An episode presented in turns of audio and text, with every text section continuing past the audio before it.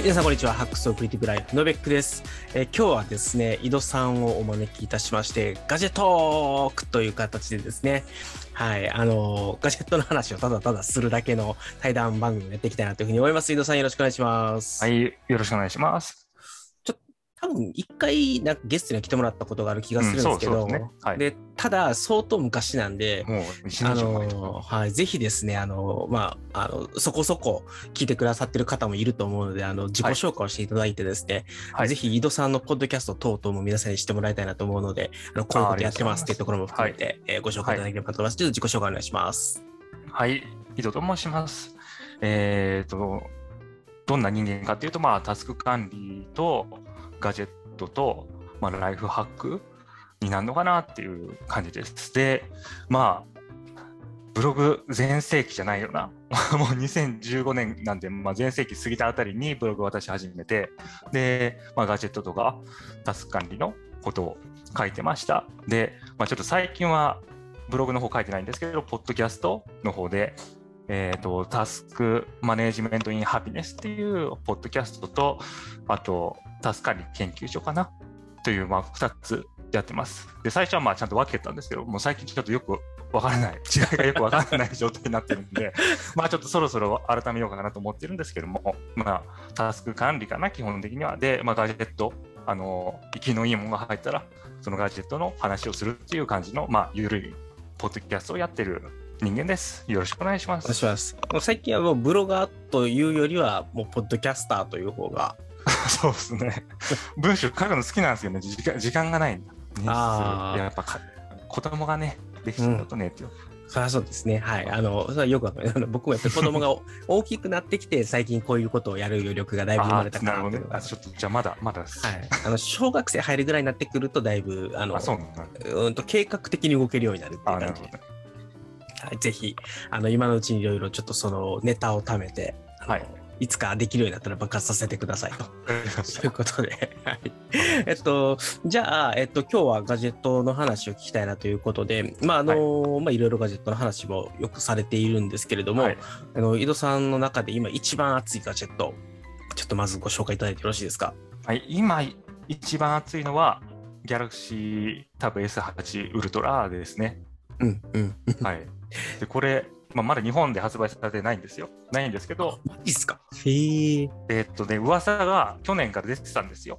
うんサムスンが、えー12.9インチの iPad うん。よりも大きいタブレットを出すっていう噂聞いてて、で、もともと Galaxy うんを私中心に使ってうん。きたんですね。で、まあ、別にそのサムスン好き好きというか嫌いじゃないから、うんまあ、14.6インチなんですけど、まあ、そのうんサイズのタブレットって今までないじゃないですか。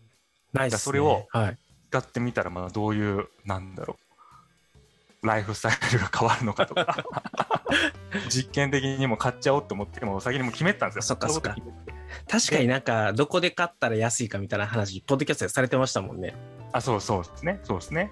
はいはいはい。でワールドだ全世界向けに発表された時に、まあ日本は発売国には入ってなかったんでその時点で発売する国の中でどっから買うのが一番いいかとか、まあ、考えて買いました。なるほどでございます。えっと、ちなみに、物って今あります？もうなありますね、これ。あ、でもこれ、ちょっとあんま解像度 4K とかで撮られると、はい。プライベートのあれが見えちゃうから。ああ、大丈夫あの、いや頻ズーム、頻度ズームなんでね、あれですよ。めっあちゃ解像あれですか 720p なんで、はい、大丈夫だと思います。はいこれ。です。あ、いいですね、はい今、はい、ズームのバーチャル背景で。あ、でもでっかいな、すごいな。やっぱりノート PC のディスプレイより一回りやっぱりでかいって感じですね。すね。へえ、え、ちなみに重さは？それで。重さね、まあ、730g ぐらいですかね。ああ、まあまあまあまあ、タブレットの中では、まあ iPad を思えばですね、あの全然 重くはないですね。iPad の12.9インチは、そんぐらいし、あ、そんぐらいします。それよりちょっと軽い。それよりそれより多分軽いですね。あ、そうそうですね。そう。いやえ、ちなみにどどうですか？使い始めて、えっと、明らかに今までのタブレットと違う感ってあります？今までのタブレットと違うか？うん。私、あの、iPad Pro 10.5インチが出た時にまあ買ったんですよね。で、うんまあ、それと比較すると、まあ、でかい っていうのがまあ 当たり前ですけどね。はい。ででかいから、今、まあ、ちょっとデスク映せないんですけど、まあ、うんパソコンがあって、その真下にちょっとしたまあスタンドうんうんうん。を用意して、そこに立てかけて置いてるんですよ。まあ、サブディスプレイみたいな感じで。うんで、そのデスクに座りながら、デスクに、まあ、この肘ついて、こうやって操作するような感じで使ってるんですよね。で、おーそうすると、まあ、距離がね、目とディスプレイとの距離がある程度離れるじゃないですか。うんうんうん。で、だこの距離感だと、やっぱ10.5とか多分11インチだと、ちょっと小さすぎるというか、結局顔がね、こうやって近づいちゃうというかね、はいはいはい。快適に使えない。手で持つというよりは、机の上に置いて、まあ、手手で持ったら重たいから。ノートそれはね PC との距離感ですね。そうそうですね。おっしゃる通りですね。なるほど、なるほど。ちちなみに、えっと、解像度で言うと 4K ディスプレイ並みですか？それとももう一いや、3K かな。に、えっと、1440p ですね。そんぐらいだった気がする。うん、そうですね。なるほど。でちなみに、えっと、どういう使い方が多いんですか？そのサイズだと。で普段の使い道としては、えっ、と、朝起きて、Google、うん。Google なんだっけ ?OK Google か。Google アシスタント。あ、OK Google 反応しちゃった。でおはようとか言って、まあ、うんその日のニュースとかを、ポッドキャストで聞くとかいう、なんていうんですか、メメディア端末というか、据え置きのうーん。見た、だからこれ多分スマホで皆さん普通にやられてると思うんですよ。で、自分もやってたんですよ。うん。うんこれ買うまでは。で、それをで家で使う、そういうなんかスマホを使ってやることを全部その据え置きのタブレットに集約させるって感じですね。あの、あれですね、アアマゾンの、えっと、はいエコー、エコーショーだっけ？なんかあの、はい、はい。ディスプレイ型の、まあ、ななんですかね、まあ、昔でいう固定電話が置置かれてたような場所に置いとくような やついるじゃないですか。まあまあ、ああんな感じで、じゃあ、あの、常に定位置があって、まあ、はいそこの前でなんか喋ったりするって感じですね。そうですね。えーやっぱり音声入力が多い感じですか？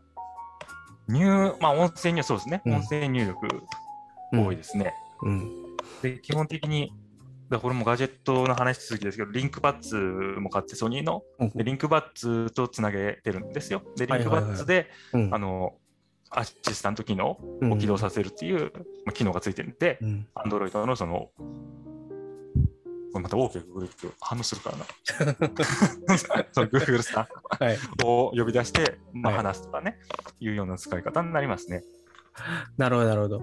じゃあ結構目の前にいない状態ではい離れたところから Bluetooth 経由でなんか音声で指示出して答えをもらうみたいなことが多いって感じですか？いや、そこまではね、使いこなすな。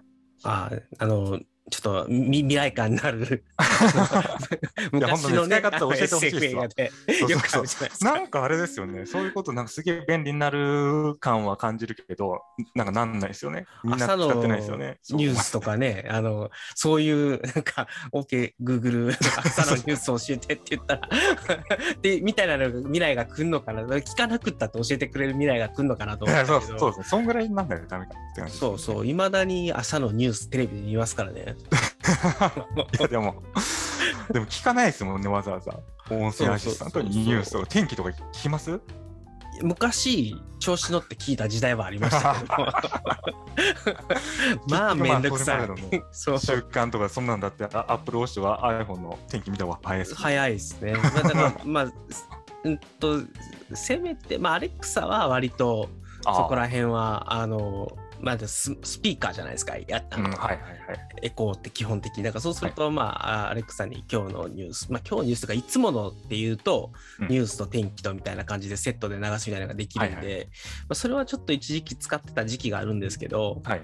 でも結局、ニュースって興味のあるニュースを基本的には見たいじゃないですか。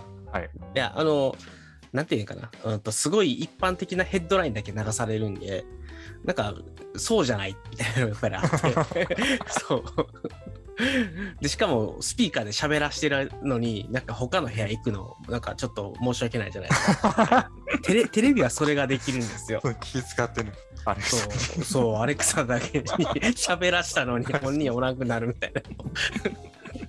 まあ確かにね。そうそう。確かに。もうちょっと日本人のね、あの、ちょっと変な価値観が出ちゃうところですよね。でもそれだってあれですよ。その別にリンクバッツじゃなくても、うんうん。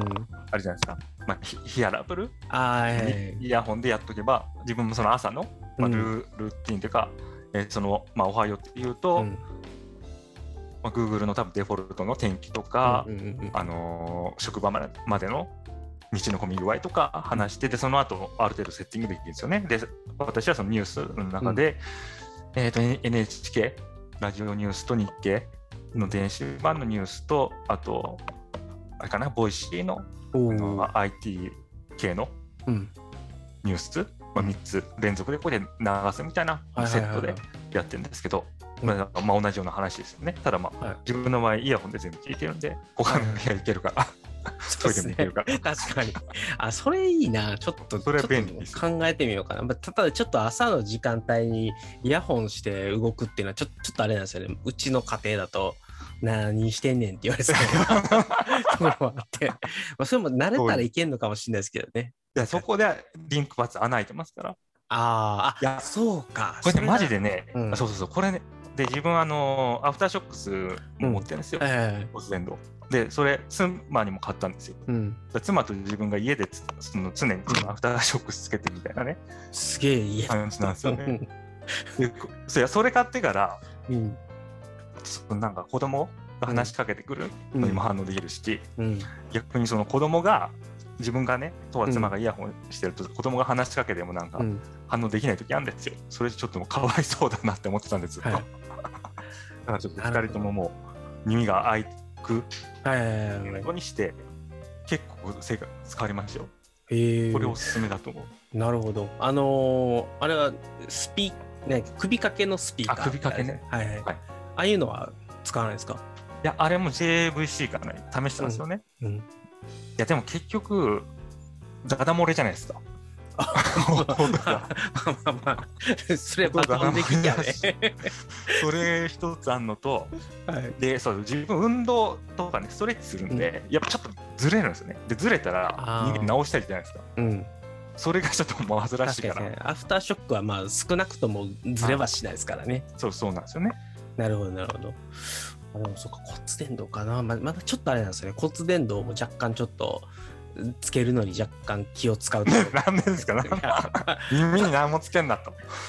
なんか、うん、あの、そうっすよね。なんか、なんか難しいところですよね。いやそれなんかもう一回経験あるんですか？なんかトライして。いや、なんだろう。まあまあ、まず一つ家庭内でイヤホンつけるのはやっぱりちょっと、あれがあるじゃないですか。なんか、心を閉ざしてる感があって。そうあでもあれかなそもそもあれですか、その職場でそういうそうそうそうそう。人がいるから多分そういうイメージがあるじゃないですか。あの、あれですよね。ないですもん。えっとね、職場、僕、昔の方の職場は、はい。基本、純日本企業だったんで、あそれダメだったの？もうだ誰もイヤホンなんかしてないですよ。なんかゼロ、ゼロイヤホン。ゼロイヤ IT 系はなんかこうやって集中してプログラムするとかいう。あのーまイメージがあるけどうんとそれが許される人と許されない人がいるみたいな。まあ、ああの人はね、みたいな。あのちょっとへ変人系のプログラムがすごい人みたいな。職人みたいな。そういう人たちはもうなんか、すごいいつもイヤホン切ってたあっていう。そうなんですか。はい別に聞いちゃダメってわけじゃなかったんですけどね。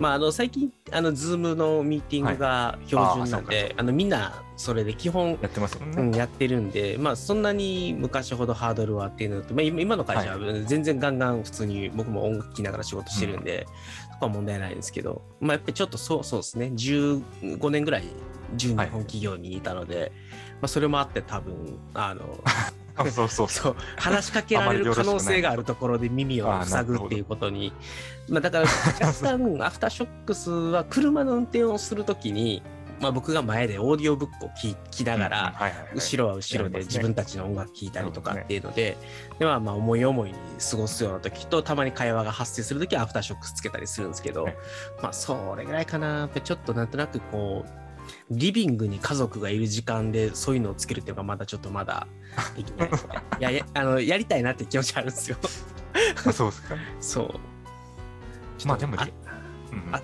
うん何か新しい標準を作らないといけない。は いそうですね。はい文化情勢から。そうそうそうそう。た多分だから2人ともつけてたら何の問題もない。あ、そうですね。うちはそうご合意の上でとか、うん買ったんでまずはそこのあれですね、ネゴシエーションからですね。そうですね。そうあなるほど。あでもいいな。いや、すごい、なんか、サイバーなご家庭でいいなっていう。そう、多分多分いない、1%もいないでしょうね。二二人とも二人とも骨伝導つけながらつけながら。なんか、ちょろちょろしてる。そう。でも、いや、絶対家事とかしてるときに別にお互い会話するわけでもないんだから、そうん、その時に好きな音楽で、うちの奥さんはなんかもうスピーカーでスマホでガンガン音を鳴らしながら歌いながら家事してはるんですよ。一緒一緒ですよ、一緒っすよ。うん、そうそうう。ちの妻も。あ、そうなんですね。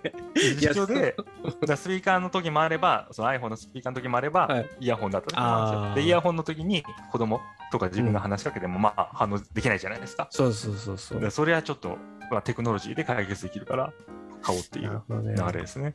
さすがにそういうモードに入ったら、こっちも気にせずにちょっと骨伝導のやつで、オーディオブックでも聞きながらやれるんですけど、ね。まあ、なかなかちょっと、そうですね。だから、ちょっと バランスい TPO をすごく極めないと 家庭に不和が発生するかもしれないという恐れを。まあ、でもそれはもうあれじゃないですか。腹を終わった話し合いじゃないですか。こういうことをしたいと。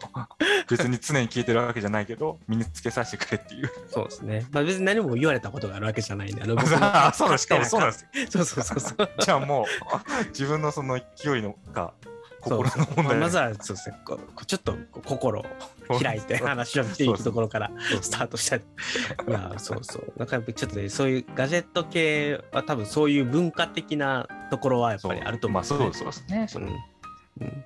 うん、それこそあれじゃないですか。だからあのタブレットとかだってはい。やっぱりなかなかそのねえっと家庭の中でみんなで喋ってる時にこう携帯いじんのどうなの問題みたいなのがやっぱりあったりとか、それはね、うん。ありますね。自分もちょっと怒られたこともありますね。うん、でもそういううちの奥さんもめっちゃいじってるんですけどね。そう。そこが難しい。な。た多分ね T- TPO なんですよ TPO そう。そこの見極めすげえ重要です。まあそれは向こうの TPO に合わせないといけないですね。そうそう。向こうの適した時は触ってよしと。だからまあそうですね。だから、向こうが触ってるのを察知したらよし、触ろうみたいな。そういうこと。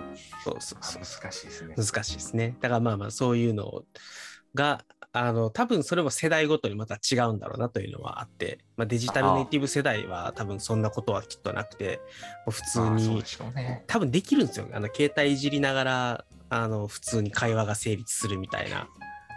ながらだってそれができんじゃないかな。今の若者じゃなくて、多分もうちょっと年取った世代かもしれないです,、ですけど、なんか、イヤホンをつけながら友達と話すとか、なんかそういう話聞いたことありません、ああ、いや、知ら5ないです、ね。年かなんか、あ、そうです。いや、なんかそういうのがもう普通だっていうのを、なんか5年ぐらい前にどっかで、へえ。そんなん信じられないじゃないですか、多分。信じられ我々ないです。の世代だと。そうですねイヤ。ホンつけたまま人と、まあ、友達と話す。そうですね。ちょっと多分む無理がありますよね。だって。いや、ならわかる。そうですよね。あだからその世代だったら大丈夫なんだろうな、骨伝導そう。いや、むしろ骨伝導はすごい、すごい気使っちゃんと使える人みたいな。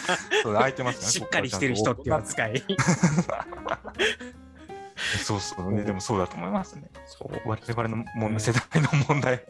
そう。まあ、あの、あれじゃないですか。あの、うん、例えば会社休むときに、あの、はい LINE のメッセージ一発で終わらせていいのかどうかみたいな。あのもあって、まあ、もううちはもう今なんていうかな日本企業じゃないみたいなところで働いてるんであの休みの連絡はあのチャット一発で OK にしてるんですけど、あのやっぱり日本純日本企業だとメールじゃなくて電話みたいな、い、や風邪ひいてしんどいのに メールじゃダメって何みたいなのが、まあ、やっぱあありますよねだからでも僕だからもうわざとすごいしんどいあ。いや、ありますあります。一緒一緒。電話電話してなんかちょっと持ってて。それがもうなんかあれですね。しきたりというか、そう様式美ですよね。企業とかすよね分向こうも分かってると思う。そうそうそ んな悪くねえだろって。いやだからもうなんかそういう、まあ、文化的な差異は当然あるんだろうなっていうのもありつつでまあまあまあでもまあまあそういうのがあってもガジェットは好きなもんは好きなんで使います、はいそうですね。はい、ちなみにタブレットにちょっと話戻そうかなと思うんですけど、そのヨガタブを買う前は iPad とか使えてたと思うんですよね。はいはい。で、ヨガタブと iPad を比べて明らかにヨガタブ、ヨガタブじゃない、間違った、えっと、ギャラクシータブ、はいはいヨヨガタブ持ってましたよね。ヨガタも持ってます。使ってます。今も そう、わかんないですけど、じゃちょっと、え待ってください。今何台持ってる使ってるんですか？現役は。タブレット？タブレット、まあ、スマホ合わせ。え、でも待って、1、2、3、4、5、6、7、7ぐらいかな、多分。おう、7。7、そうですね7。え、ちょ、ちょ、待って、えっと、現役で使っててるのが7。ゲーム、まあ、稼働率は置いといて、うんとりあえず、今今使うものはな7個ぐらいです。興味深いですね。あの、どう使い分けてんやろとね。いや、ちょっと一般人のあの許容量確実に超えてますよ。普通の人は多くてそうですね3だと思います。3かいや、な4かんか普。通になんか、着実にその、ライフハッカーの道を歩んできただけのイメージしかないんですけど、自分は。だみんな年年を取っていけば、こんぐらい増えていくっていう。うんえっとね、えーっと、なんだろうな、多分タタブレットを複数個使うはあり得ると思うんですよ。はい。あの iPad mini とで iPad とか、そういう人はまあまあいるなっていう気はしていて、7。7ちょちょちょっと聞きましょうか。じゃあ何と何と何と何ちょっと使っていう。数、はい、7か8か分かんないけど、まあ、まあ、スマホからいきましょう。スマホ、はい。スマホは、えっ、と、iPhone11 うん。と11と、あと、Galaxy Note 10ライトですね。で、Android と iOS。うんスマホはもうこれで終わりですね。うんで、タブレットは、まあ、うん iPad mini の1個前のやつ。はいはいはい。5ね1。個前のやつでしょ？で、iPad Pro うん。10.5インチ。まだ元気。おう。うんまあ、まだ現役一応使ってますね。で、ヨガタップとうん Galaxy タブ S8 と、うん。あとあれだ、この電子ペーパーのやつですね。ブックスか？ああ、はいはいはいはいはい。はいそうそうそうはいはい。これ、これで7ですね、多分全部。うん。あ、パソコンは含まず、そこには。あパソコンは含まないです。パソコンパソコンもありますね、もちろん。も入れて、じゃあデスクトッ8。8ですね。あ、パソコンデスクトップなんですか？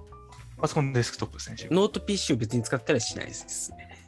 まあ今は使わないですまあまね。 Yoga Tab あるから、Windows 端末としては十分かって感じか。で、あの、もうそ、あのー私東京出身なんで、うん大学生の頃はね、ノートパソコンとか言ってましたけど、田舎にも引っ越してからは車移動だし、そもそも外、カフェとかで別に 作業しないんで、なるほど。買ってないってことですね、最近は。はいはい、昔はもっとまあまあまあ外で作業するあれがなければ確かにねノートパソコンいらないですよね。えじゃあちちょっと一応確認なんですけど、あのまあえっ、と iPhone と Galaxy Note はなんとなくうーん使い分けれそうな気がするんですよ。はいなんかなんていうんですかね、まあ普段使いのスマホとはい。ちょっとこう大きめのえーミミニタブレット的な扱いでの Galaxy はい。Note だと思うんですけど、まあえそこ そこはどういう使い分けしてですか？そこは、うん。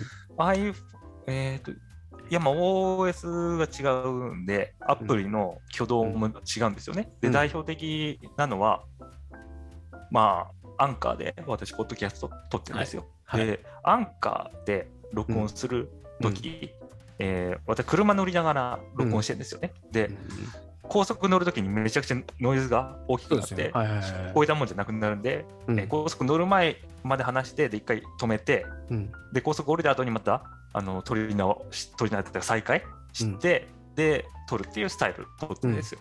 で、iPhone のアンカーは、一回停止したら、それがなんか一つのデータとして保存されて、で、再スタートした時はまた新たなデータうんが作られて、なんか、まあ、データ2つなんですよね。うんでも、Android は一時停止ができるんですよ。で、一回止めて、はで、再開したら、えっ、と、結局2つのデータじゃなくて1つのデータになるんで、ああ。扱いしやすい。あれだ、あの、アンカーの BGM あれですよね。確かデフォルトですよね。デフォルあ、トとかそうそうそうそう。うんあれ自動でつけるとファイル2つに分かれたらあの両方ともなんていうんですかねそうそうそうそうその問題があるんで、私そうは。はいはいはいはいはいああなるほどなるほどまあまあでも確かにアンカーのアプリとやっぱりそこで音 BGM 合成まで全部やっちゃうんだとしたら、まあ、確かにあの1個にしたいって気持ちはすごくわかります。そうなんです。手軽にやりたいんで、できるだけ。うん、なるほど。であとは、やっぱ Google とのうん、親和性が Android の方が高いですよね。Google マップとか、うん。操作性とか。で iPhone は、なんだろう、まあ、別にセキュリティが本当に勝ってるか分かんないですけど、まあ、そういうイメージがあるんで、大事なその銀行関係とかね、あの、PayPay とか、まあそういううん。ファイナンス関係のアプリは、まあ、Apple の iPhone の方に入れてるとか、うーん。そんな感じですかね。そんなあれですね、劇的にむちゃくちゃ Android だから iPhone だからっていう感じではないってことです。だから、あの、Android の方が自由度高いとかあるじゃないですか。はい。で、iPhone はまあ、その iPhone にしかないアプリがあるとか、うんうんそういう感じというよりは、まあ、あの、ちょ今のままでいくと、Galaxy Note の使い道、きなんだろうな、アンカーと Google マップぐらいしかなかったんですけど、いや、画面でっかいじゃないですか。あ、でウェブブラウジングとかは、じゃあどっちか。あ、そう、ウェブ、あ、あそうだね、ビバルディで使えるな、うんアンドロイドは？うん。ビバルディ使えて、あの、アドブロッカうんーがデフォルトではいはいはい結構優秀であると。で、あとあれだ、あまあ、これ、あれだな、自分のポッドキャストでも話したんですけど、あの、ダークモード。うん。ブラウジングの時にダークモードが、強制ダークモードもできるんですよ、ビバルディは。サイト側が対応しなくても、うん白い背景のサイトの場合、その反転させて黒にうんするとかいうのを、機能を持っているブラウザ。ビバルディが Android では使える。うん。で、まあ、同じようなことも、あのー iPhone でアクセシビリティのところちょっとまあいじったらできるんですけど、うん。まあでもやっぱビバルディの後タブとか、そのスタックとかうん、がやっぱサファリよりも優れてる、うん優れてるっていうか、まあ、多機能なんで、うん。ウェブブラウジングするときはまあ、そっち使ってる感じですね。その Windows もビバビバルディ使ってるんで、自分は。うんああ、なるほど、なるほど。じゃあ、Windows とその親和性が高い。まあ、その、まあ、Android じゃないと使えないからっていうことですね。その同じブラウザーが。うん、そうですね。うん。うん。でもあれ、うん、別に2つ持つ必要ないですよ。必要性は別にない。だって別に好きだからっていうか、はいはいはい流れになったから持ってるだけで。まあ、別に1個にしろって困困んないってことですね。そうそうそう。2つあったらだってね、どっちか電池切れになりそうだったら、もう片方使えるし、まあ、バックアップ。ハード的な面でもバックアップ。うん、なるほど。じゃないですか。あ、あと子供いるんだったら、はい片方子供がなんか暇だとか言って、ゲームしたいとか言っても貸してああげてももう,、うんもう片方持ってるから自分も活動できるなるほどと気づいた。これライフハックじゃん。生産性が落ちない。じゃあ、じゃあ、あの、ゆうさん、まだあと5個ありますよね。そうですね。そううん、子供がに1個や2個分け与えたとしても。でも外では、外には全部持っていかないから。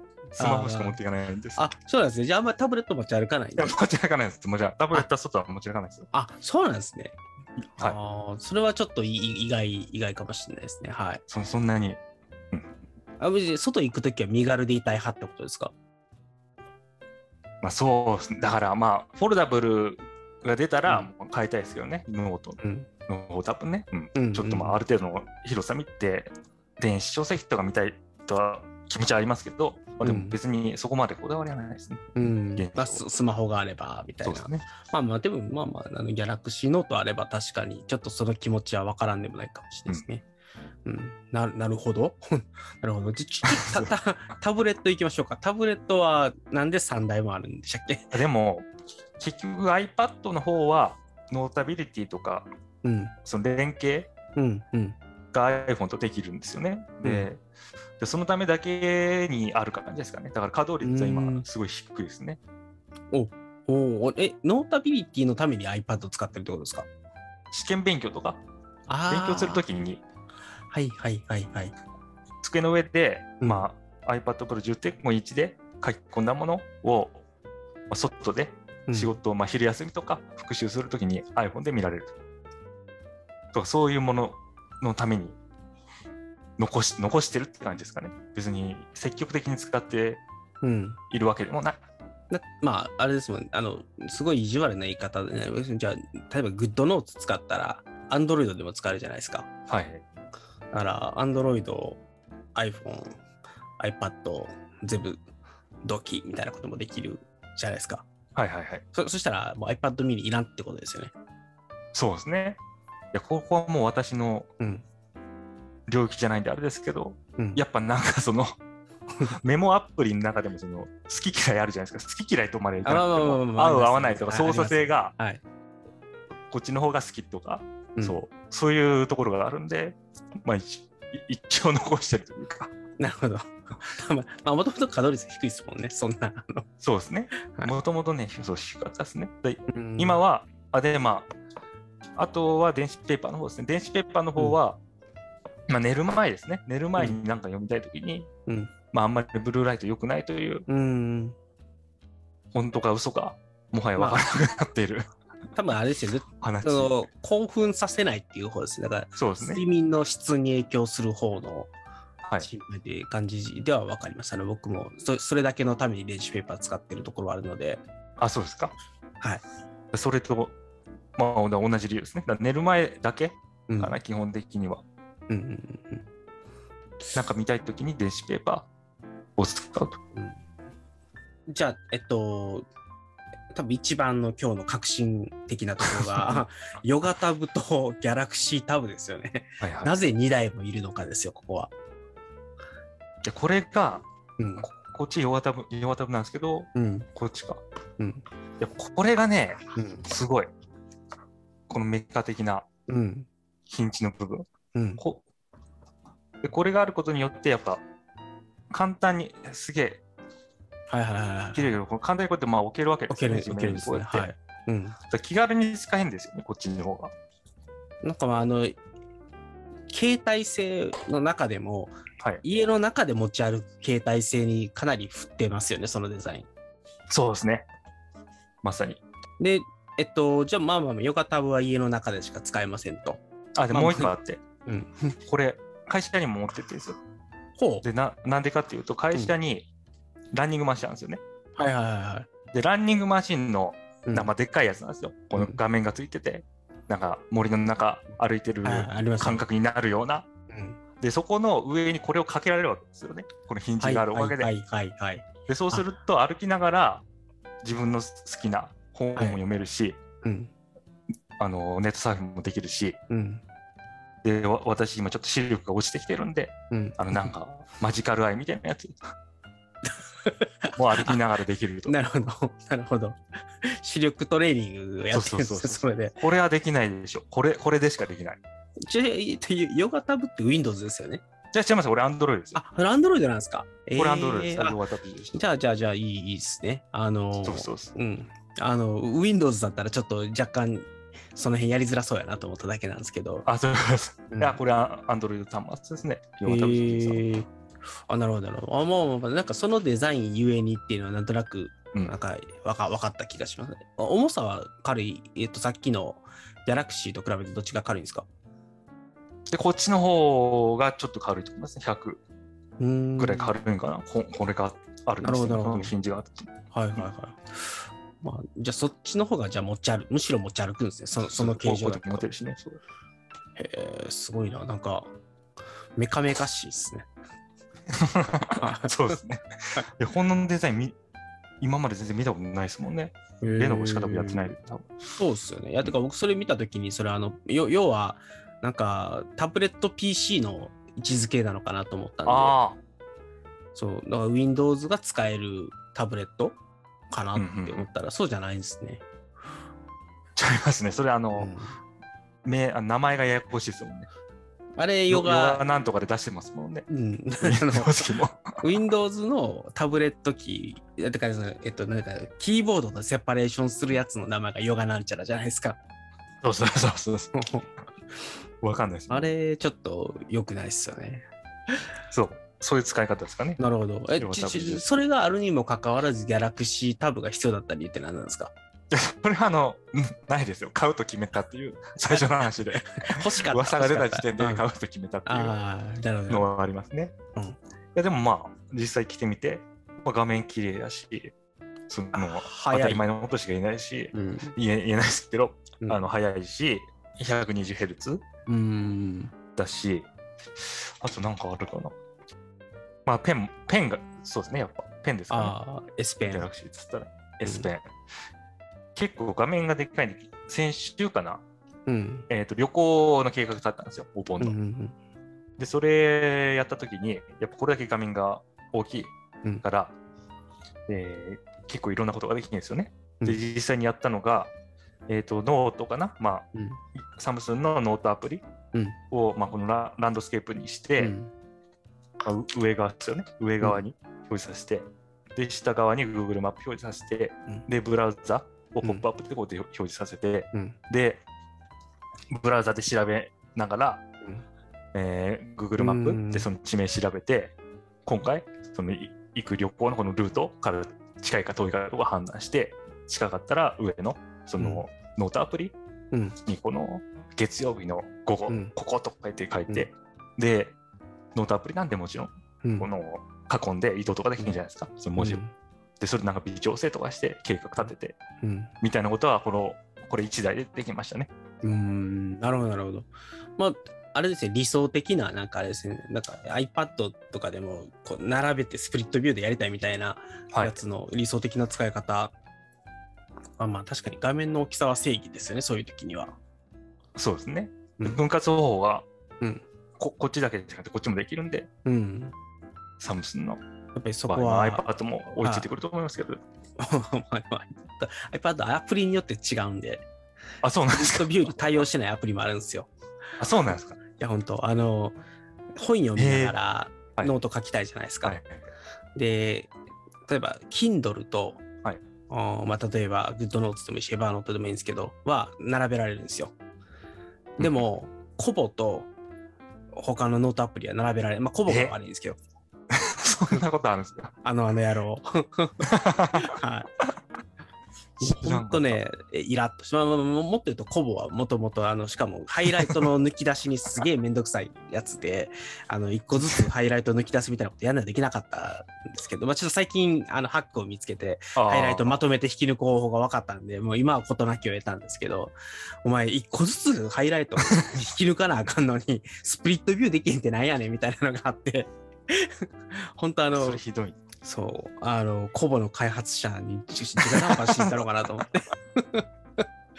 最近あのずっと英語で仕事してたからあの割と海外にあの英語のメールを送ること躊躇がなくて、あ、そう海外で作ってるから。さ最近あの キックスターターとかでトラブったんですけど、もうバンバンあの送りまくってキックスターターとかそのやってるやつらとかに全然反応ないけど。それは反応ないですね。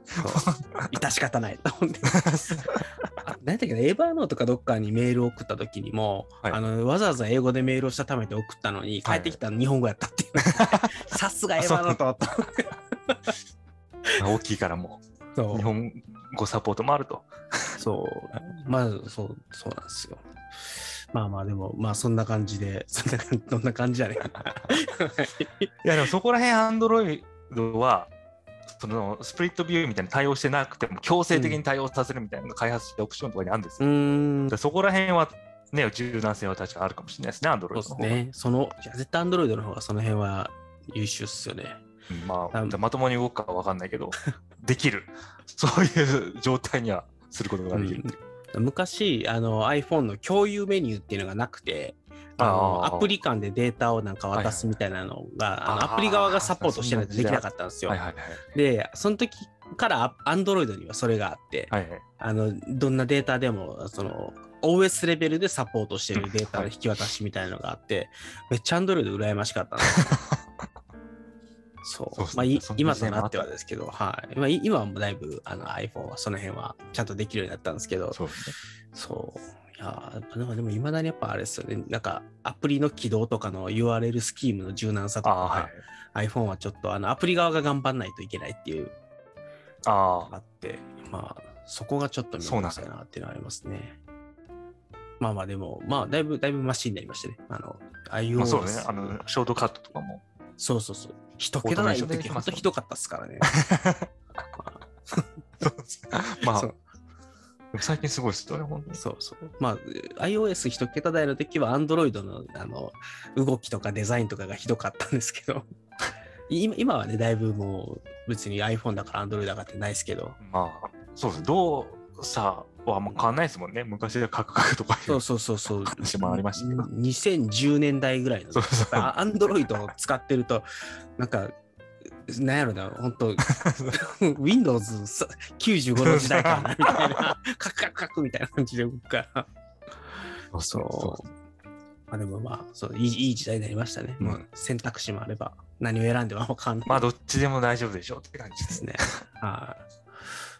じゃあじゃあじゃあ、えっと、なんとなくよく多分と、 Galaxy S も、 Galaxy ちなみに、えっと、そのノート的な使い方以外で、はい。あの、こういうところがお役立ちですみたいな。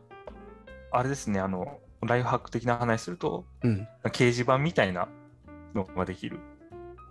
家族の。の中でってことですか？いや、違います、違います。えっ、とね、なんつう Always on Display って知ってます？サムスンギャラクシーが有機 EL を使ってるから、あうんの消費電力が少ないと。だから、えー普通がそう画面オフになってる状態で、でもその代わりにその自分の書いたものとか、まあ、写真とか、うんそういうものを表示させるっていう、まあ、機能があるんですよ。あのずっと同じものが表示され続けてるって感じそうそうですね。電力が低いのにもかかわらずそうってことです。そうですおーすげえ時計とかもか。そうそうそうはいはいはいはい。で、見たら Always on Display ないんですよ。でその機能はなんか多分消されてたんですけど、似たような、なんかその自分でメモ書きしたもうん。のをずっと表示させるみたいな機能がまあついてるんですよね。でそれに変わったのがうわかんないんですよね。で、それは便利ですね。で夜帰ってきて、で、それ、時刻うん。も設定できるんですよ。ここうんこの時間からこの時間までは表示させると。うん。だから帰ってきて、私の場合、えーっと、寝るうん。前にやることみたいなのが、やることじゃないな。やることは別に管理できるから、なんかその心がけみたいなことですよね。おおなるほど。ここで書いて、はい。で、表示させておくんですよ。帰ってくるとかで、うん。基本的に据え置きなんで、デスクの上に絶対あると。だから、絶対一回は触るんですよ。うん。でそうすると、まあ、その表示がずっと出てるんで、まあ、寝る前までずっとその表示が出てるから忘れないみたいなああ、なるほど。できますね。別に紙でやれよって話ですけど。あねよよく昔、あの、付箋紙とかで、そうそうモニターの中にペタペタ貼ってたじゃないですけど。そう。へえ、あ、でも、まあ、リマインダーとしてはかなり強力なブルースで、ね、あの、一発ピョコンって上がってくるリマインダーって、やっぱりちょっとはいそれ消しちゃったら、もう二度と意識に来ないけど、まあ、その、夜こういうことをやろうねとか、あの、なんかあるじゃないですか、なんか、まあですけど、例えば瞑想するとか、はいはい。あの、日記書くとか、はいなんかそういうのを、今日はめんどくさいからやめておこうみたいなのを、うんそういうものが、こう、常時リマインドしてくれるおかげでできるっていう可能性は確かにあるかもしれない。はい。あでも、いや、紙でもやってたんですよ。でもやっぱ、でかいは正義ですよね。うんでかいからアテンションが違う。なるほど、なるほど。デスクを見た時のうん。色ついとるし、その文字に。なるほど。光っとるしね。そう。うん。やっぱ紙とは違うと思う、これ。け表示されてる電光 掲示板と紙。比べたら多分電光掲示板の方が、ここに入ってくるインパクトがちゃうから、そういう感じなんかなと思いますね。紙はなんか馴染んじゃいそうですもんね。いつもの景色みたいな感じでいや、。そうなんですよ、そうなんですよ。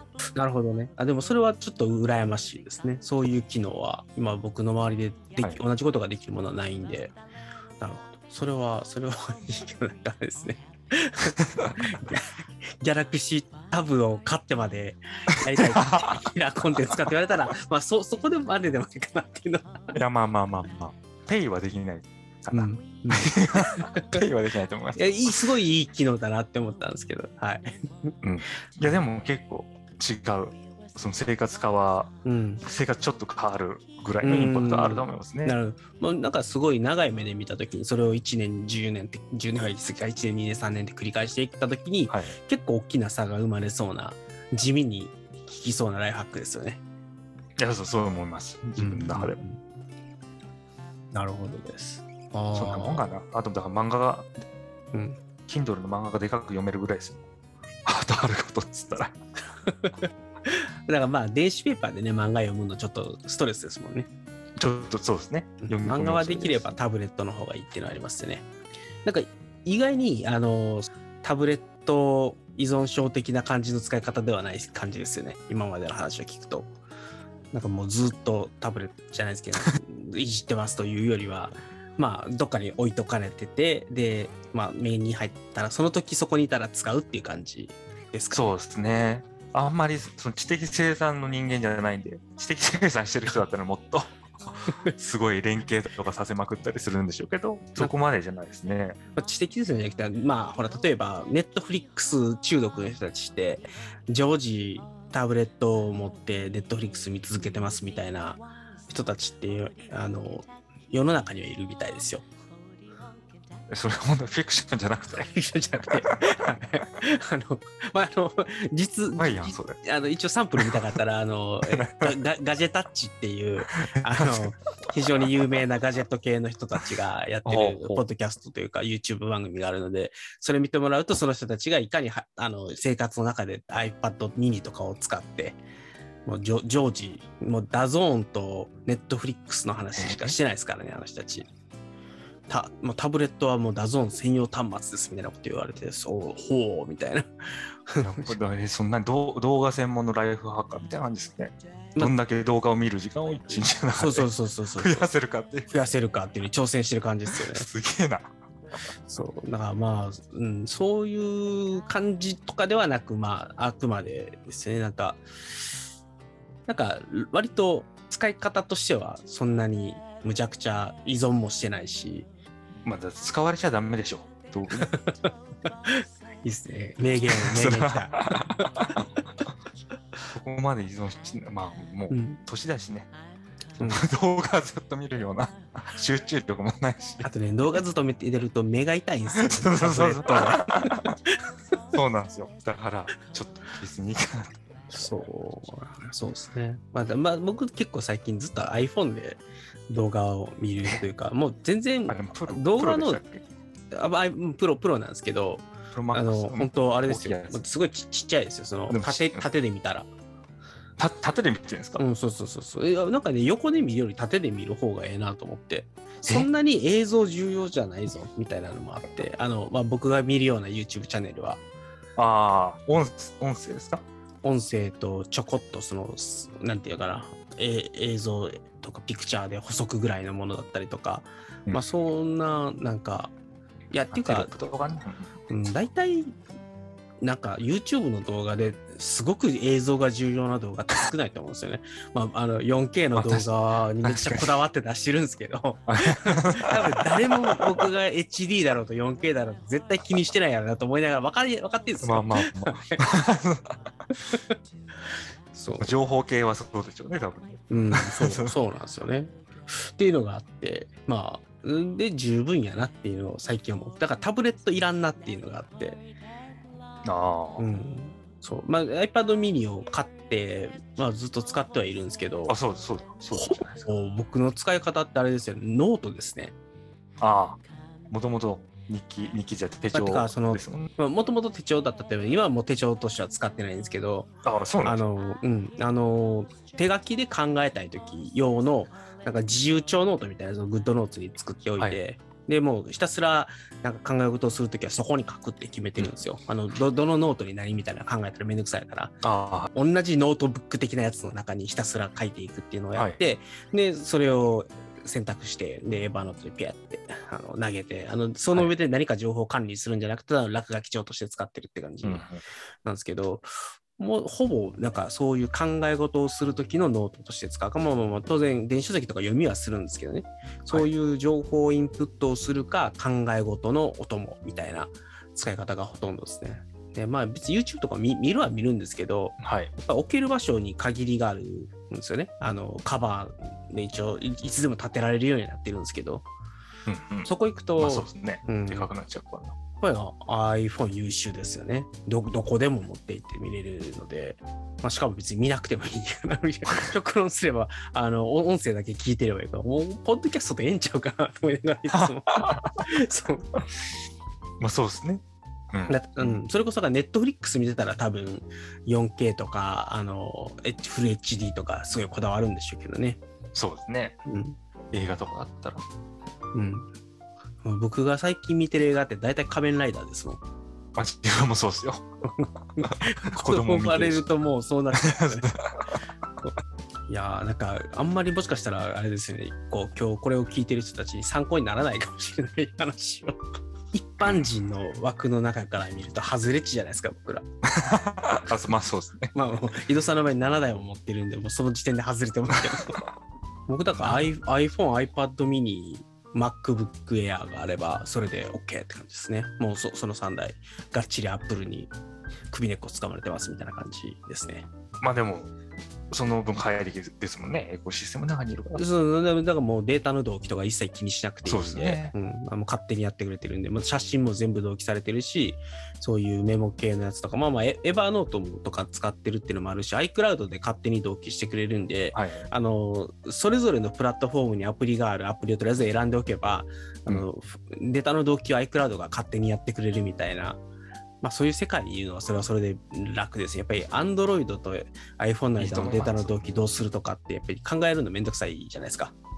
ねえ、だから家族の写真とかもうん同期されてる。iCloud フォト iCloud の、そうな。はいいや、さ最近じゃないけども、2月ぐらいに自分 QNAP の NAS 使ってたんですけど、あのー攻撃にあって全部データ飛んだんですよ。マジっすか？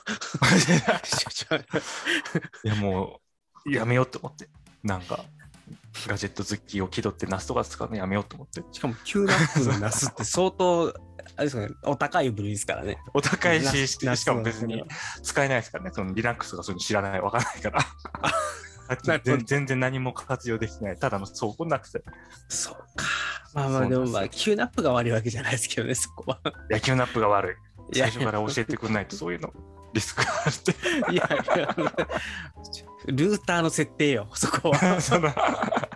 まあまあ、でも Q、Q ナップはあれか、でどういう方式で外にあのデータエクスポーズしてるかわかんないですけど、まあ普通多分あのルーターであのちゃんとファイアボールの設定しとけば、あの一般的なアタックでは多分死なないと思う。 QNAP のあの脆弱性を突きに来たら多分やられるんですけど。いやー、ちゃんと言われた通りやりましたよ。Q ナップのガイドの通りに。そっか。そうですね。だから、あれ、まあれ手出しちゃいかんわ。クラウドに上げとくのが一番ですね。うん、あのそうですね。あの、多分スセキュリティ組めないんだったら多分そうですね。ちゃんと、はい。あの、アップル、グーグルも、まあ別にあい彼らが万能ではないんで、あのたまに得られはするんですけど、バックアップは取ってるんでそう、ですよね。データ完全ロストは今まで見たことがないかな、あの辺だと。うん。なんで、そこは、あの、手元にあるから安心では絶対ないっていうのは、そうですね。あはい、あると思います。つくづくそう感じました。はおお気をつけて、次は。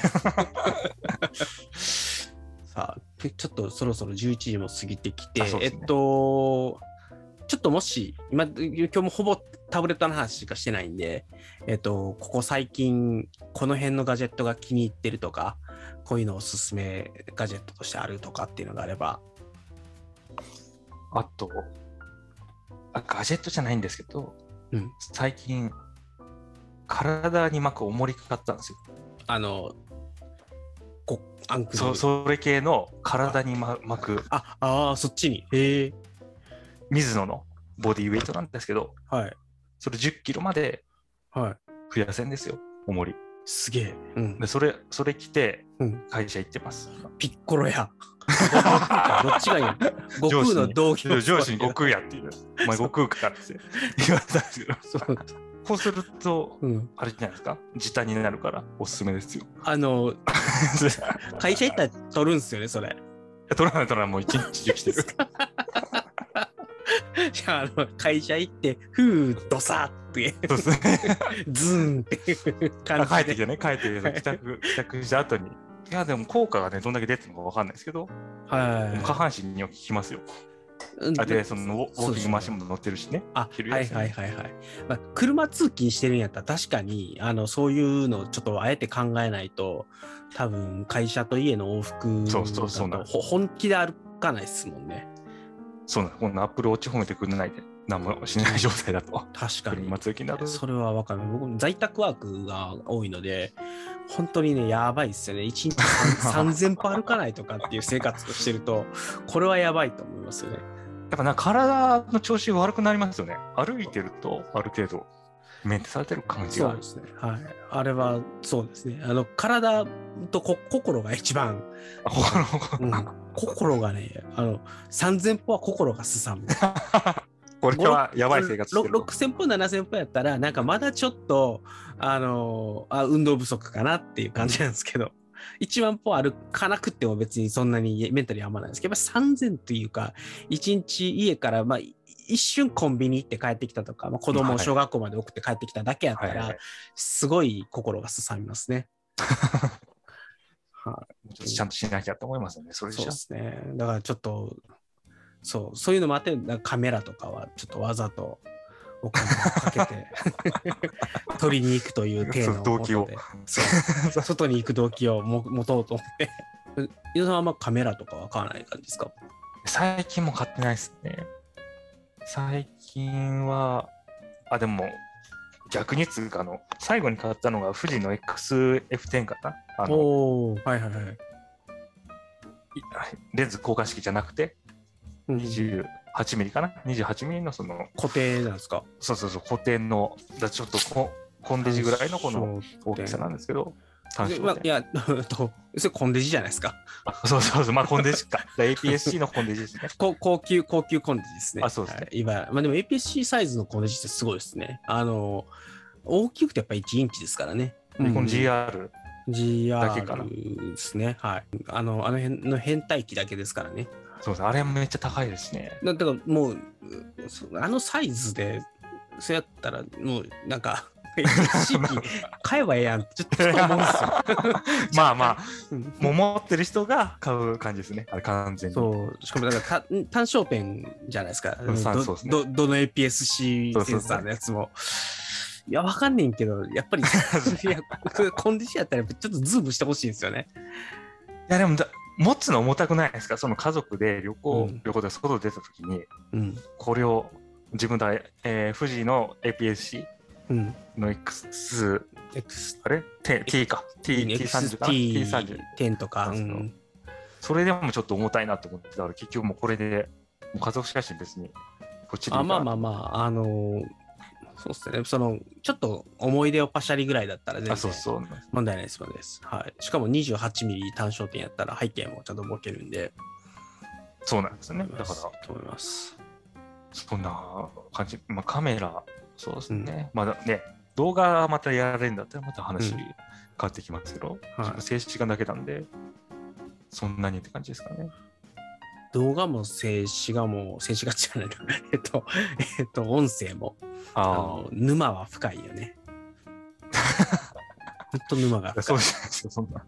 いやまカメラはだって上を見出したらどこまででもいけちゃうんで、そう,、でも今ちょっとすごい心をこう、ちゃんと穏やかに、あの、どういうことですか？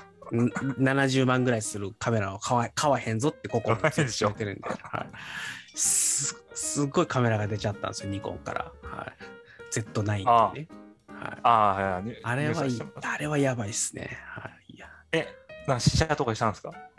実際実物触あーえっと、まあまあまあ、あの、試写というか、触ったことはカメラでありますけど、うんすごいあよかったですちっちゃい、ちっちゃい、全然ちっちゃいんですけど、あの、はい何何がやばいって、えっと、すごい、えっとね、えー端的に言うと、今、今のカメラって大体動画は 4K なんですよ。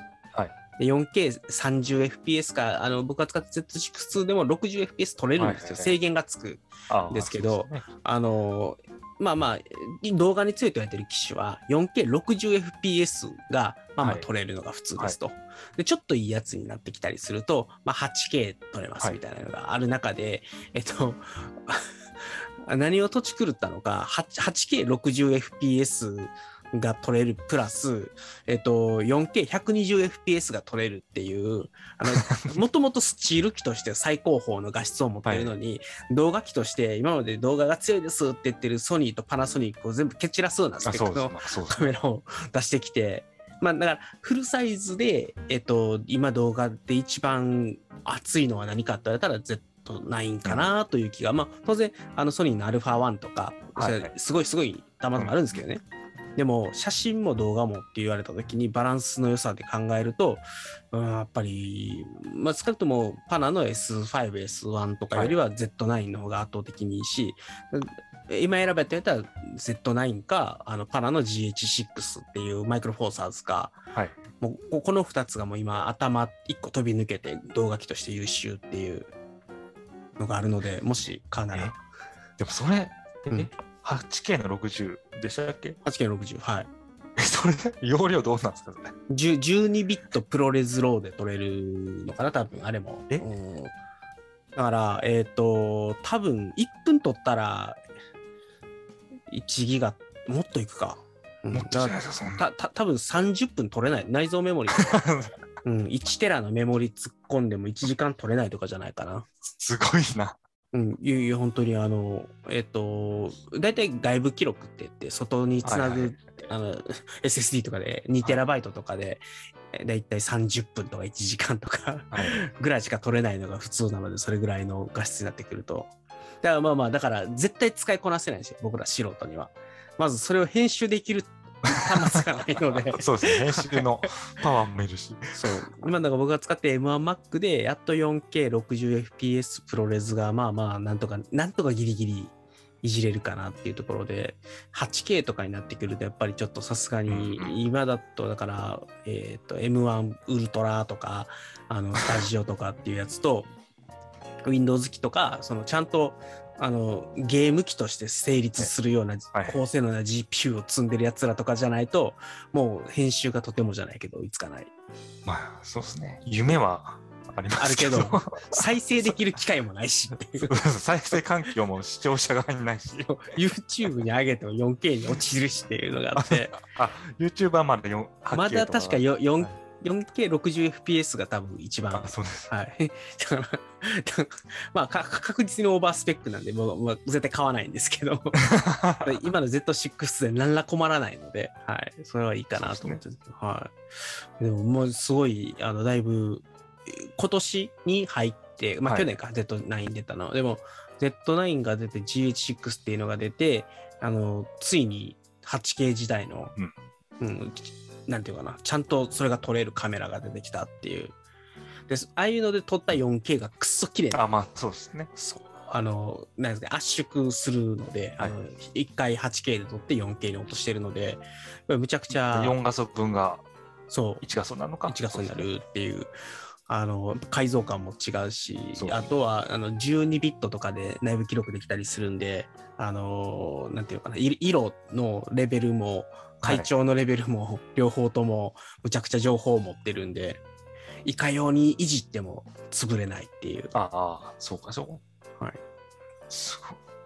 だから、こだわりたい人にとってはむちゃくちゃいいけど、あの、取って出しで撮る人にとっては 別に、あの、なんかそうですねう。ん、ニコンのいい感じのピクチャープロファイル当てた M- MPEG で書ければいいみたいな人にとっては 何ら関係ない話なんですけど、まあ、ちょっとそうですね、高画質を求めたい人にとっては非常に魅力的な機器なんで、まあ、でも、はい情報系には関係ないんじゃないですか、情報系 YouTuber まあ関係ないっすね。はい、関係ないっす。そうですよね。作品とか撮る人は分からんけど。うん、まあ僕の場合うんとだから 4K30fps で撮れれば 4K30fps が一番綺麗に撮れるカメラどれって考えた時にニコンの Z6 を選んで、まあでも普通の人は多分ソニーの α7-4 とかを買うんですけど、はいはいはい。うん、なんかそういうちょっとミーハーなのはちょっとなっていうのがあって 男は黙ってニコンみたいな 昔からの。そうです。まあまあ、ずっとニコンユーザーなんでね。はい。はい。そういうのは。まあ、だからそれはもう本当今、好みの問題ですよね。だから、あの、どのカメラも写真も映像も綺麗なんで、もうあとは、うん。まあ分からんですもんね、その素人に。あわるからんですね。大人あのの世界もありますよね。そのブラインドテストされたときに。そう、だから、あの、30万のレンズと、あのまあ、5、6万のレンズを比べたときに、ちゃんと撮ったい腕のある人が撮ったら分からん、分からんですよ、その2つの差って結構。で、明らかに差が出るような作例で撮ったら違いはめちゃくちゃ分かるんですよ。例えば、はあの200ミリのロ F6.3 の8万ぐらいのレンズと、はい。あの F2.8 同士の あの、うん、26、まあ、30万ぐらいのレンズを比べたら、もう全然ボケが違ったりとかするので、そこはもう当然違うんですけど、なんか、まあ、普通になんか撮ったら、その5、6万のレンズでも綺麗ですねって。あすごく、すごく綺麗ですね。スマホで撮ったより断然綺麗ですねってなななるんですよ。基準がスマホですもんね、普通は。そうそうそうそうそう。だからコンデジとスマホ比べたら、まあ、わかんないかもしれないですけど、やっぱり一眼のちゃんとそこそこちゃんとした一眼の、別に APS-C 機でいいんですよ。APS-C 機とフルサイズの差なんて、あの、よっぽど暗いところとかで撮らない限り差は出ないんで、もう別に、もう全やっぱり違いますよね。ちゃんと単焦点レンズで撮った、ちゃんと綺麗な絵と、あの、うスマホで適当に撮った絵と全然違いが、はい、見えると思います。はい。とかっていうのがあるので、まあ、あの、そういうのにこだわらない人はスマホで十分っていう。いや、スマホ十分じゃない。最近すごいと思いますよ。本当に。うん、スマ思いますねホ、てかササムスン頭おかしいですよね。あの数とか100倍ズーム欲しいですね。うん、あの月が綺麗に撮れるっていうのだけは羨ましいなと思います。あれ、あそこまでズームでいいんだったらいいろいろ活用方法っていうか、ありますよね。子供遠いところで遊んでると通るとか。そうそうそうそうそう。まあ、やっぱり光学で寄れるっていうのはすごいですね。その、まあ、あの100倍は全部光学じゃないんですけど、あの、あれはだから1億万画素、ん？1億 ?1 億画素。そう、一一応そう。うん。あの、でも、まあ、センサーサイズがあれ、あれなんで、そう、画素数をむむやみやたらに上げすぎると、本当は、あの、暗証ノイズが乗っちゃうとかっていうのがあるんで、本当は良くない、本当は良くないんですけど、光学にも勝るとも劣ら劣らないような、ちゃんと劣化しない形でのデジタルズームを実現してきたっていうのが、サムスンのやばいところですね。処理がね、すごいですよね。昔のデジタルズームと全然違いますもんね。昔のデジタルズーム塗り絵みたいだった。だからたただのクロップなんで、昔のやつは。まあ、ただ、レンズ側の改造に限界があるんで、まあ、普通はそんなに頑張ってもそこまで改造しないんですけど、ササムスンのあれはどうやってやってんのかわかんないですけど、あの月の解像度を見る限りだとむちゃくちゃ、なんかすごいことをやってそうな気がする。あれは本当頭おかしいなと思います。そうですね。保管の技術がすごいんですかね。あれは欲しい。うん欲しい。まあ多分が画像処理側でめっちゃ頑張ってますね。あの、シャープネスかけるとか。そうですね。Google もそうですもんね。うんも。もうももはやあのポストプロセス側の処理が多すぎて今のはいスマホカメラって、なんかちょっと実際のなんていうのかなリアルな写真とはだいぶ違うといういや、確かに。うんも盛られてる？その暗いところの絵とか全然、全然、本当はちゃうんじゃないかと思いますよね。ピクセル？で撮ったやつはもう明るすぎるやろ。AI, AI が勝手に処理してる感がめっちゃあるんですよそうですね。もう綺麗ではあるけど。HDR はいいですよ。あの、露光をあの重ねることは全然問題ないんですけど、ととはいえ、こんな明るく撮られへんやろみたいな、何を今加工したみたいな、フォトショップ的なことをやってますよね、今の AI は。そうですね。まあでも、うんそれ言ったら、ね、写真とか動画集みたいな人は手でそれをやってるわけだから、それをある程度オートで綺麗に見える感じにしてくれてるってことですよね。Google さんが。うんと、色味調整、要するに現像とレタッチは違うんですよ。あ、そうなんですか。うん、そこは明確な違いが実はあって。ほた例えば例えばですよあの空のうんこう本当は曇り空なのにそれが青空に差し替えられたらやっぱりリアルじゃないじゃないですかやう。そうですね。っぱりそういうレベルのレタッチをやあとは AI が顔の輪郭を補足したらああ、最近のやつですね。やっぱりちょっとそういう処理が入るんですよね今の。カメラあ、じゃあ、フォトショップってそういうことか。そういうことなんですよフォトショップ的なっていう。そうそうそうあ、そうまあ、それはますね。色味調整だけなら全然問題ないですけどね。だ HDR であの多めに情報を取って、その中であの全ての例えば明るさの階調がギリギリ潰れない、白飛びしないレベルとか、はいあの色味もあの破綻しないレベルでとかっていうので、はい調整しながらギリギリのビビッドさを狙っていくみたいなことをやってくれるのは別にいいんですけど、まあ、だからそれを例えば GoPro とかはあの、うんまだ色味調整のレベルでそれをやったはい。映像を残すんですけど、やっぱりちょっとスマホの映像は割とちょっとこう、まあ、あれですかね、あともう一つ言うと、あの、インスタグラムのあのフィルターみたいな、ああれもやっぱり、えっと、もともとある写真の上に無理やりフィル、んんとね、な色味調整だけではないフィルターを当てちゃってるので、はい。ああいうところまで行っちゃうと、ちょっとやりすぎ感が出ちゃう。まあ画質も劣化しますしね。でもまあインスタはそれってことは、まあそうそういう流れってことですね。よくわからない。もうバーチャルな世界に我々が生きてるのかもしれない。はい。あの、まあ、まあ、少なくとも、あの、まあ、ご存知だと思うんですけど、フォトショップで加工されてる映像っていうのは元映像とだいぶ違うんで、そうですよね。そそんなも信じられない。そう世の中、そんな、あんななんて、男女問わず、あんなシミ一つないお花はないわけですよ、みたいな、やっぱいっぱいいっぱいあるんですよ。そうですね。そうですね。じゃあ、えっと、大体、ガジェット系の話で、今、ここまで触れてきた中で全然上げてないガジェットで、例えばこれおすすめっていうのがもし最後あれば、僕最後1個これだけ上げとこうかなと思うんですけど、あ、じゃあどうぞどうぞ。これは、えっと、PCM レコーダーですね。オートキャプチャー X8 っていう、これ最近僕が買った中では、もうピカイチ一番おすすめの PCM レコーダーなんですけど、はい。24ビットとか32ビットとかって言われてピンってきます？きます。結局、多い方が正義なんでしょ？まあ、多い方が、多い方が正義。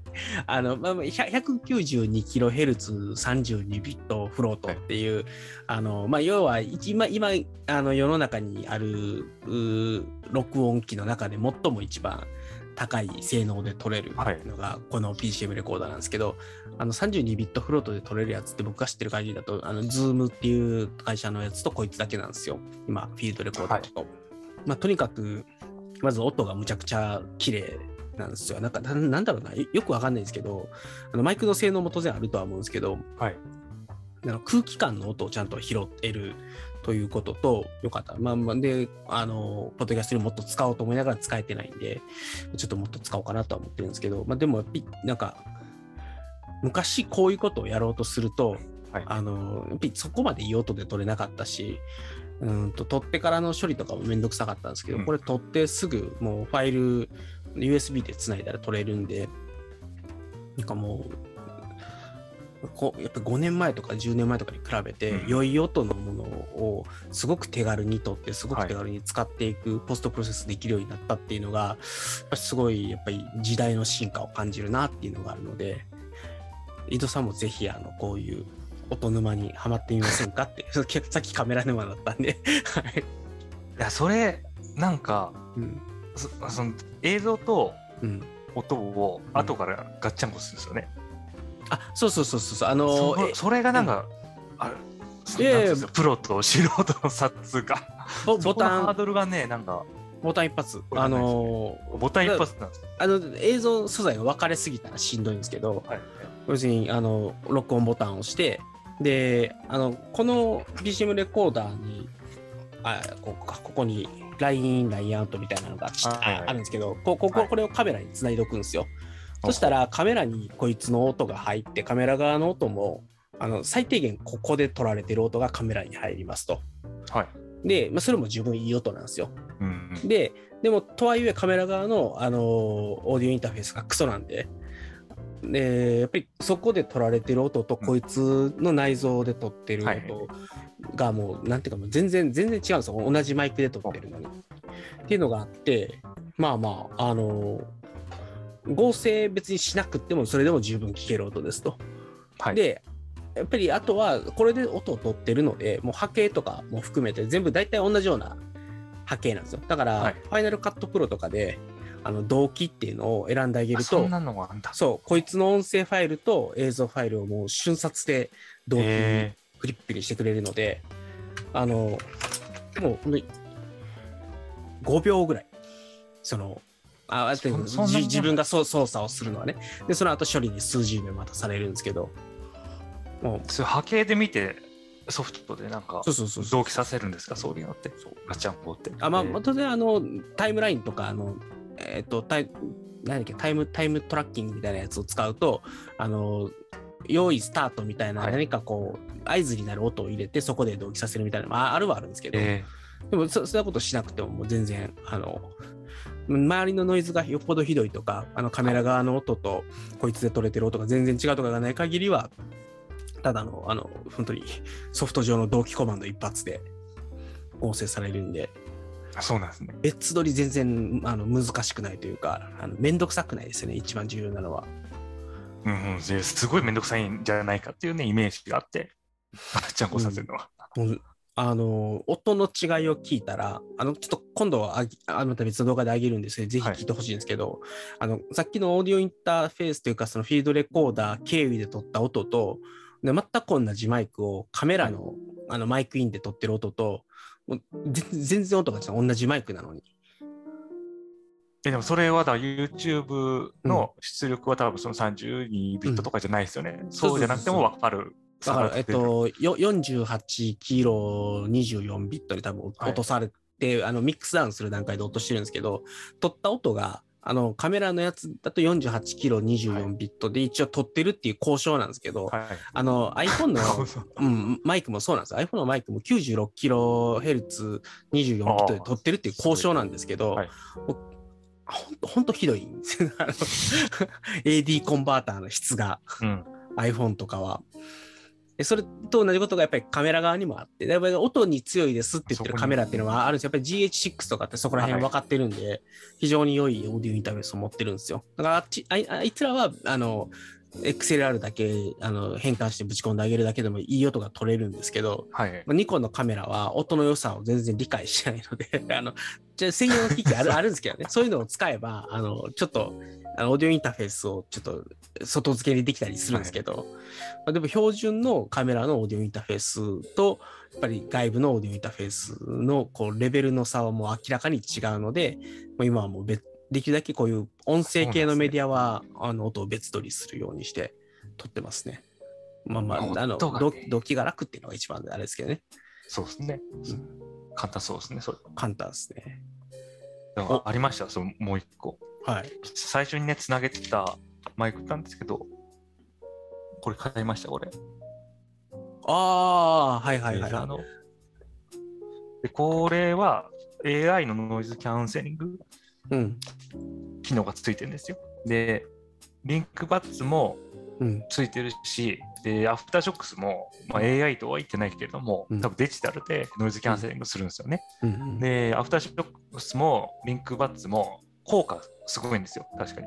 うんうん。高速乗ってってもノイズ消えてるんです。うん。ただし、私の声の音質がめちゃくちゃ下がる。うんデジタル処理を多分しまくってるから、うん。AM ラジオみたいなうん。音質になるんですよね。うん。で、それ、あんま良くないなって思って、うん。まあ、ポッドキャストそれで撮ってたんですけど、うん。で、これたまたまき昨日だよな。きうん。ん？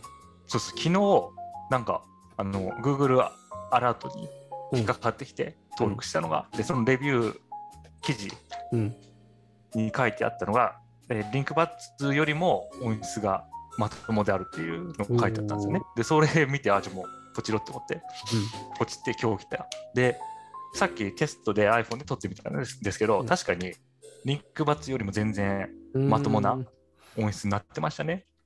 で、ノイズキャンセリングも AI で聞いてるんで、だから iPhone に録音される時点でノイズが消えたうん。音声になってると。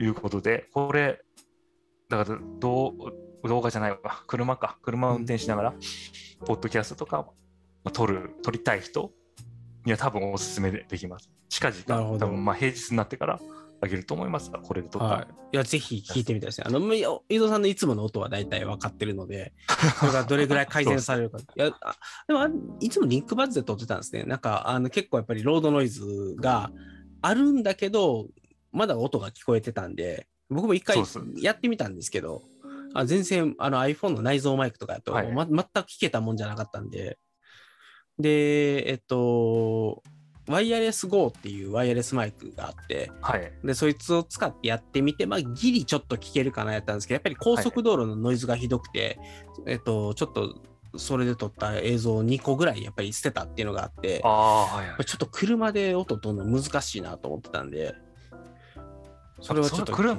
車ではい。音取った場合って、やっぱりそのソフトとかで後処理かけてもやっぱ厳しいですかね、その音質として。あのー少なくとも僕が使ってるそのファイナルカットのノイズ軽減のやつだと、どうどういうポストプロセスをかけたとしても、まあ、ロボットみたいな声になれば聞き取れるんやけど、はい、あのやっぱりお音だけをクリアに残すってのはできなかった。まあ、でも今ちょっと、えっと、最近ファイナルカットがまた新しいはい、その音ノイズ削減の機能をつけて、えっと、音声だけはきっちり残すっていう処理を入れれるようになったんで、それでだいぶ違ってくると思うんですけど、多分、えっと、普通に、えっと、音声のノイズをちゃんと除去して音声だけ残したいってやるんだったら、やっぱり専用のノイズ除去系のソフトを使ったわけだあーやっぱり有名なのはアイ、ん？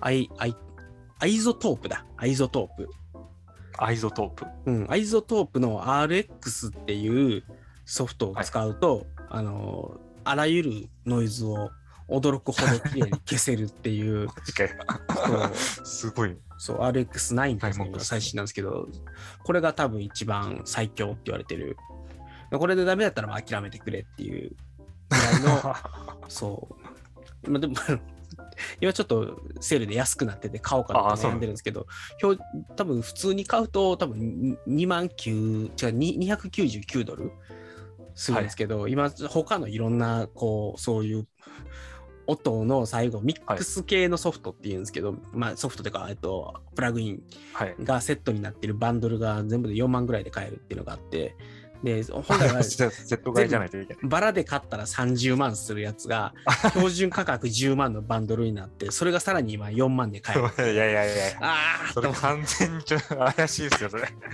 でででもあの。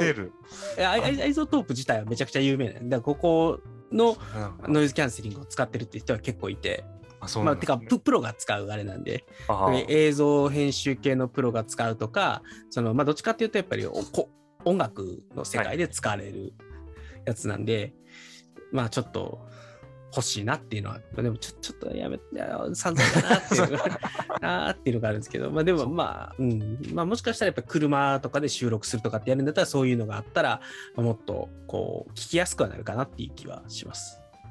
そうですね。万全ですよね。それ、持っときゃ。そうまあたただ、ちょっと伊豆の場合だから、それをやることによって手間がやらない、やらない、うやらない。多分。とっていうのがあるので、まあ、多分機械的にあの処理をして、あのできるだけ綺麗な音声をスマホに入れるのが、伊豆さんの場合は正解だなと。まあ、僕は多分そういうの意図はないので、あのそこも楽しめるってことですね。そう、そう含めてってこと楽しいっすよ、音沼は。うん、どうやったらこのあの風がねあの、はいウィンドウスクリーンに当たる音がボッボッボッっていう音がするんですけど、はいこれをどうやったら消せるのかみたいなのをあの EQ コンプとかをいじりながら どどの周波数やみたいなのを探って 探りやってるんですかね。お前やみたいなのをやるのがすごい すごい楽しいですね。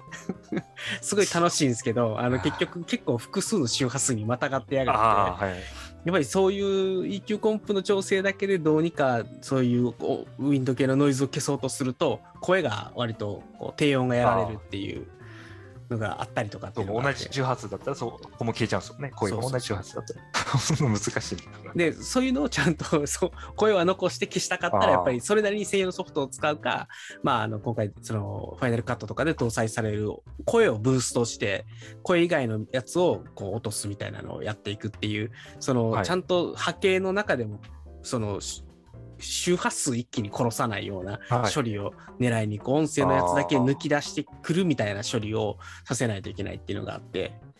でそういうのを見た瞬間に、まあ、僕はだから結構映像で残すことが多いので、音声も、はい。まあ、そういう時には別にファイナルカットのやつ使えばまあ今後はいいかなっていうのもあるんですけど、まあ音声だけを収録してそれのノイズを極力消そうかなって考えるんだったらさっき言った iZotope みたいなのがやっぱり欲しくなっちゃう。それファイナルカットは音声だけは取り扱いないんですか？ああ使えます使えます。でもそれでは消せない。あでそれでやってもダメだったって話だったのか。そうかそうか。でそれで、ま、前のバージョンはダメだったんですけど、はいこ今回こ本当につい最近ですよね出てきたはい一番最新の、えー、と16.1っていうバージョンがあるんですけどそれだとあの声だけをクリアに抜き出してくるっていう機能があって、で、まあ、ちょっと他の人の検証動画を見る限りだと、あのよっぽど電車の高架下とかでもう、はい。ほほぼ人の声が拾えないみたいな環境じゃない限りはあの結構その街の中で車が走っているとか、はい。風がバンバン当たってくるみたいな音ぐらいだったら結構うまいことキャンセルしてるって感じ。だから声はの質を下げずにはい。周りのノイズだけ落としてるっていうことができてたんで、はい。あすごいなと思って。別にその人音声のプロじゃない YouTuber はが検証してたんで、この人がこれぐらいの処理できるんやったら これは本物やぞみたいな。あのやっぱり上手い人っているんですよ。あのちゃんとした音のエンジニアリングの系の人たちは、あのそそれはあなたやからできるんでしょみたいな、うんそうそうじゃない別にそっちのプロではない人が出してる動画を見てそんだけ消せてたんで、今のファイナルカットは結構そこら辺は優秀かなという気がします。でとりあえずファイナルカットを持ってる人はそのアップデート通過させてはいそれ試してみてからでもいいですよね、多分。あ、そうですね。それ、それでやってみて、十分それでいけるんだと思うんだったら、 iZotope なんかなくてもそうですね大丈夫。まあ、井戸さんは多分両方関係ないと思うんですけど、もしあの映映像に来ることがあるんだったら、あのぜひファイナルカット優秀なんで、でファイナルカットって Mac だけですよね。ちゃいましたっけ ?Windows もあるんでしたっけ？今。ナイス、ナイス、ナイス。じゃあもう Mac とセットで。はい。そうですね。Mac とセット、はい。M- M1 スタジオ、イベントまあまあまあ買ってもらって、うんそうですね。死ぬまでにはね、Mac 触わないといけないですからね。あそこ、ガジェット好きとしては。さ最後に一個だけちょっとぶっこんでおくと、あの、Windows 機を最近買いました。ああ、そうなんですか？はい。あ、なんかのみささっきツイート見た気するな。そうそう Windows 機が来るみたいな。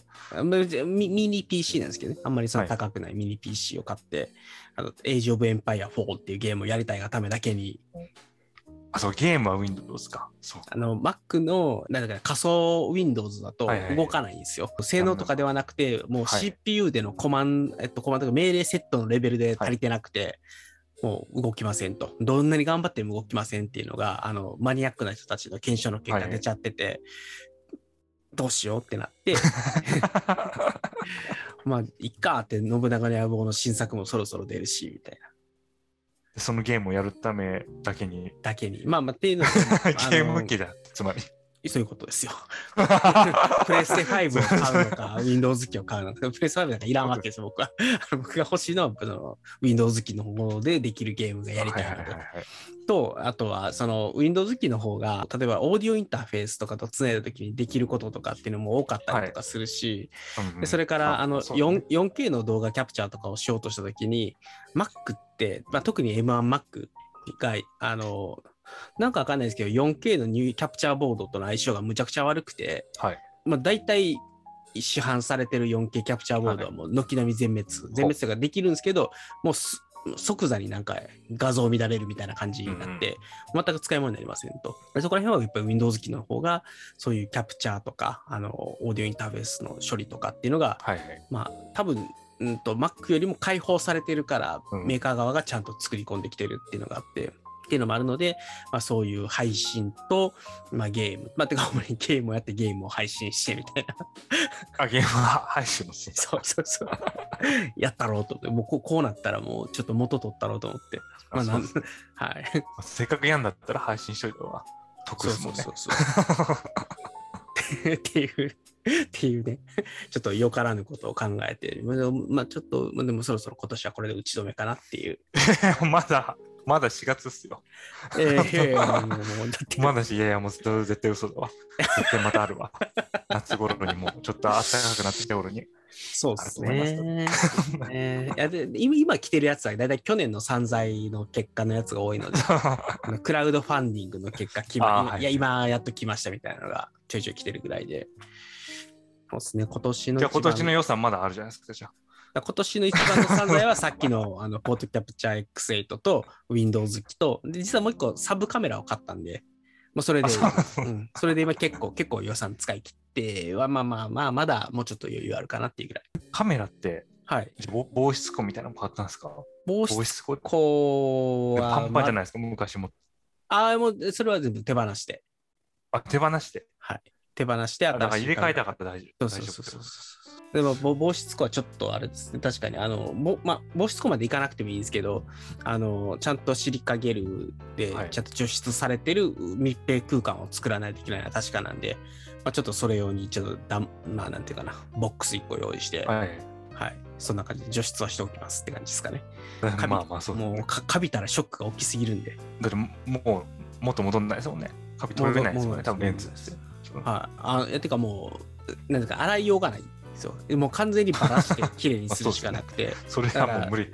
レンズの表一番そのカメラ側と外側のレンズは拭けるんですけど、はい。もうそれよりも中が例えば結露してカビましたって言ったらもう終わり。一生残らんで傷まあまあでも大体そんなに撮れる絵写真に影響が出るわけじゃないんですけどやっぱりそれがだんだん広がってきたりするはい。と写真に明らかな影が入ったりするんはで、うん。まあ、ととはいえだからまあなそういうことにならないに越したことはないので、まあ、防防湿だけはしっかりやろうねって感じですね。レンズ高いですからね。高いレンズ買ってる人ほどちゃんとしとかないと。高い。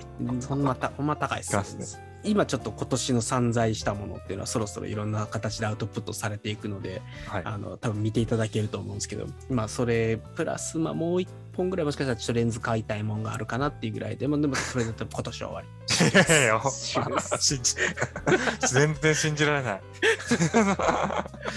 い何回なんかそういう話話聞いたかわかんないですもん。井戸さんがカメラ沼とか音沼にはまるっていうんだったらいくらでももいやいや。どこまでもお付き合いしますけど。はい。ということで、じゃあちょっとそろそろ時間もいいので、そろそろ終わろうかなと思うんですけど、おまだはい今、今だ最大いや6、7人ぐらいの方が見てくれてて、はい。で、3名の方が今見てくださってるんです、はい長い間ありがとうございました。ありがとうございます。本当たわいもない話。本当に。はい。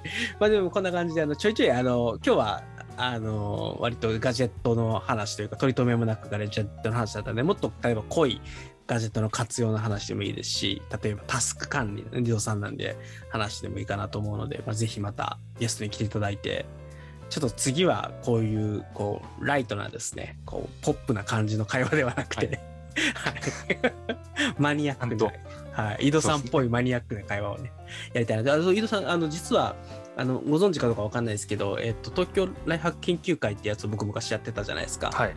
あれを、のオンライン版をやろうと思って、ライフハック研究会オンラインって見ました。そう、やろうと思ってて、まあ、多分第1回は5月の8日ぐらいにやろうかなと思ってるんですけど、あのーぜひですね、井戸さんにはマニアックなタスク管理の話をお聞かせいただきたいなっていうのがあるので、そうですね。花そう自分のあれは結局今年やってないもんな。その、うんタスクフリークスっていうやつやってたんですけども、うんそのセミナーみたいなの、今年やってないんで、まあ、話したい欲がすごいあります。で、ぜひ。ちゃんとまとめて、タスクフリークスを例えば今年やるんだとしたらそれをちょっと宣伝する意味でもちょっとこういう話してるんで続きはタスクフリークスでみたいな感じでいいので 全然はいあのわかりました。ちょっと継続していこうかなと思ってるんであの別にいつ,、い、つでもいいんで、えーと毎月第2土曜日の12 22時からやっていこうかなと思ってるので、あのはいぜひそっちにも遊びに来ていただければ、あの今日のこれはただの僕のポッドキャストの公開生収録なんですけど、まあ、それとは別に勉強会的なこともやりますっていう感じなんで、そっちもぜひ来ていただければと思います。わかりました。ぜぜひ。ぜひぜひ。最近のライフ、ライフハックですもんね。最近のライフハックなんて全然はい何かわからないから、ちょっと知りたいですし、他の人がどういう話をするのかも。そ そうですね。そうです。ちょっとそういう、なんか、あの、改まって最近こうみたいなのって、あんま最近聞かなくなっちゃったんで、そうですね。そういう意味でも、あの、、はいろんな人が、い今どうなんみたいな 話をそうですね。そそれ、それ知りたいですね。うん今と10年後みたいな。そうそうそうそう。ブイブイ言わせてたいや、人の 10, 10年前は10年後ね言ってましたけど、みたいな。